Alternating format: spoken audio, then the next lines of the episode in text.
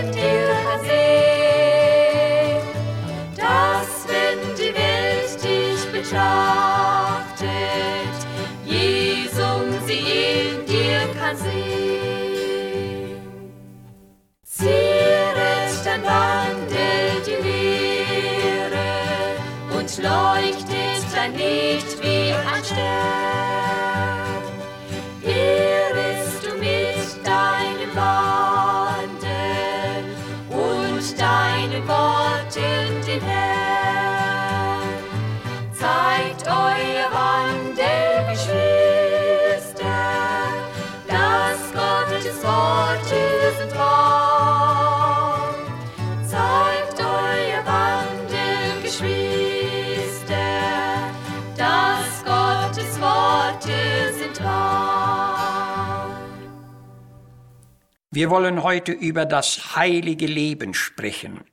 Zu Mose, dem großen Mann Gottes, sagte der Herr, Ihr sollt mir ein priesterlich Königreich und ein heiliges Volk sein. 2. Mose 19,6. Und Petrus schreibt, Der euch berufen hat und heilig ist, seid auch ihr heilig in allem eurem Wandel, denn es steht geschrieben, ihr sollt heilig sein, denn ich bin heilig. 1. Petrus 1, 15 bis 16. Sehr deutlich und unmissverständlich sprechen diese Bibeltexte von einem heiligen Volk und von einem heiligen Leben. Es gibt aber viele gutgesinnte Menschen, die vor dem Wörtchen heilig förmlich zurückschrecken. Sie sind der Überzeugung, dass nur Gott heilig ist und wir Menschen sind und bleiben sündhaft. Diese Überzeugung kann durchaus nicht aus der Bibel kommen. Denn unser Gott, der wahrhaft heilig ist, der sagt, ihr sollt auch heilig sein. Schon unsere erste Bibelstelle beweist das, dass Gott bereits zu alttestamentlicher Zeit von seinem Volk einen heiligen Stand erwartete, eine Heiligkeit nach dem Maßstab des damaligen Gesetzes. In seiner Bergpredigt nach Matthäus 5 sagte Jesus, Ihr sollt nicht meinen, dass ich gekommen sei, das Gesetz oder die Botschaft der Propheten aufzulösen. Ich bin nicht gekommen aufzulösen, sondern zu erfüllen. Er richtete nämlich einen neuen, vollkommeneren Lebensmaßstab durch das Evangelium auf. Und in diesem Sinne erwartet er noch eine völligere oder tiefere Heiligkeit von dem neutestamentlichen Volk Gottes. Davon spricht Petrus in unserer Textstelle. Und in dieser Linie gibt es eine Menge neutestamentlicher Bibeltexte, die das heilige Leben immer wieder deutlich betonen. Zum Beweis dessen gliedern wir deshalb noch einige dieser Zitate an. In Römer 12.1 lesen wir, begebet eure Leiber Gott zum Opfer, das da lebendig, heilig und Gott wohlgefällig sei und stellet euch nicht dieser Welt gleich. In Kapitel 11, 16 heißt es, ist die Wurzel heilig, so sind auch die Zweige heilig. Die Art der Zweige ist immer der Wurzel gleich. Die Wurzel ist Christus und die Zweige sind die wiedergeborenen echten Christen. Nach 1. Korinther Kapitel 3 nennt Paulus die neutestamentliche Gemeinde einen Tempel Gottes und sagt, der Tempel Gottes ist heilig, der seid ihr. In Epheser Kapitel 5 lesen wir dann, er, Jesus, hat diese Menschen gereinigt und hat sie sich selbst als eine Gemeinde dargestellt, die herrlich, heilig und unsträflich sei. Nach 1. Thessalonicher 2.10 bezeugt Paulus, ihr seid Zeugen und Gott, wie heilig, gerecht und unsträflich wir bei euch, die ihr gläubig waret, gewesen seid. Diese Beweise dürften für den engen Rahmen unserer Sendezeit ausreichend sein. Aus den zitierten Schriftstellen ist deutlich erkennbar, was heilig sein bedeutet. Heilig ist nicht unbedingt jemand, der in dunklen Gewändern und mit einem ernsten Gesicht umherläuft. Heilig ist der Mensch, der gerecht, aufrichtig, rein, unsträflich, gottesfürchtig und allem sündhaften Wesen entzogen lebt. Heiliges Leben ist ein Leben in der gottgefälligen Gerechtigkeit und im ganzen Gehorsam des Wortes Gottes. Niemand ist gerecht vor Gott, solange er nicht von seiner Schuld und Sünde frei ist. Und niemand kann durch eigene Werke vor Gott gerecht werden. Ein heiliges Leben kann erst mit der Erfahrung der Vergebung und Erlösung beginnen.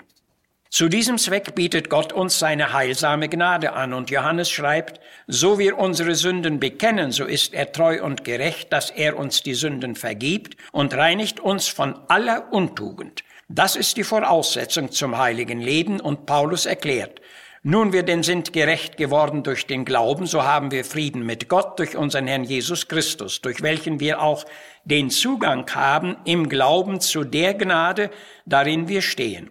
Von Gottes Seite her sind also die Vorkehrungen zu einem heiligen Leben getroffen worden, weil er dieses Leben bei seinem Volk sehen will. Ihr sollt heilig sein, denn ich bin heilig. Doch dieser Stand ist nicht aus eigener Kraft und aus eigenem Vermögen möglich, aber durch den Glauben ist uns der Zugang zu der beständigen Gnade geschenkt, durch die wir gerettet sind und durch die wir auch bewahrt werden. Die neutestamentliche Gemeinde wird nach 1. Petrus 2, Vers 9 das auserwählte Geschlecht, das königliche Priestertum, das heilige Volk und Gottes Eigentum genannt. Diese Erwählung macht uns nicht zu Engeln, sondern wir bleiben Menschen mit menschlichen Eigenarten und natürlichen Veranlagungen. Das heilige Leben enthebt uns nicht von den mancherlei Versuchungen und Trübsalen. Es ändert nichts an den üblichen Höhen und Tiefenwegen im zeitlichen Leben. Es macht uns nicht frei von Fehlern oder Schwächen und es schließt auch nicht die Möglichkeit eines Rückfalls in die Sünde aus. Das heilige Leben schließt aber die Notwendigkeit der Selbstbewahrung ein. Denn schon in Psalm 1 lesen wir, Wohl dem, der nicht wandelt im Rat der Gottlosen, noch tritt auf den Weg der Sünder, noch sitzt da die Spötter sitzen, sondern hat Lust zu dem Gesetz des Herrn und redet von seinem Gesetz Tag und Nacht.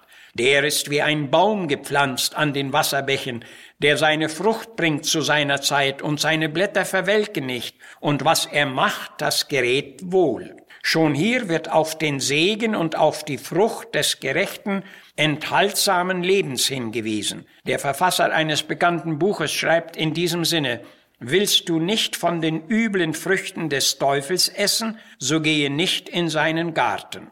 In verschiedenen christlichen Kreisen wird das heilige Leben für unmöglich gehalten. Wir haben jedoch nachgewiesen, dass Gottes Wort es lehrt und dass der Herr es fordert. Diese Tatsachen können biblisch gesehen nicht widerlegt werden. Würde Gott etwas Unmögliches von den Seinen fordern, so wäre er doch nicht gerecht. Weil Gott aber gerecht und heilig ist, so wollen wir glauben, dass er auch in seinen Forderungen gerecht ist. Abschließend wollen wir noch betonen, dass das heilige Leben unter dem Segen und Wohlgefallen Gottes steht.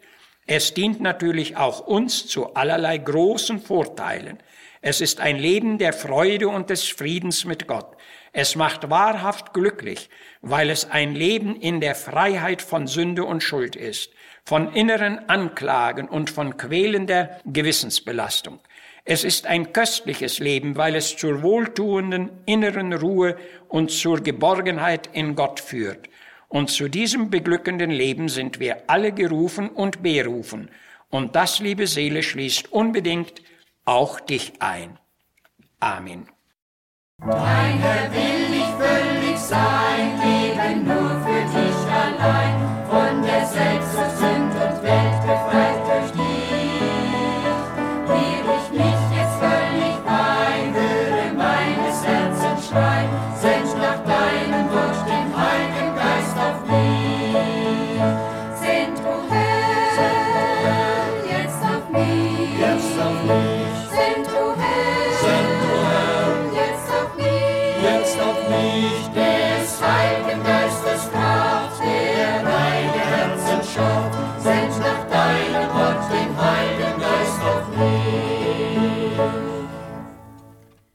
Das Bemühen des Radioprogramms Botschaft des Heils ist es, Licht zu verbreiten über die herrlichen Wahrheiten des Wortes Gottes.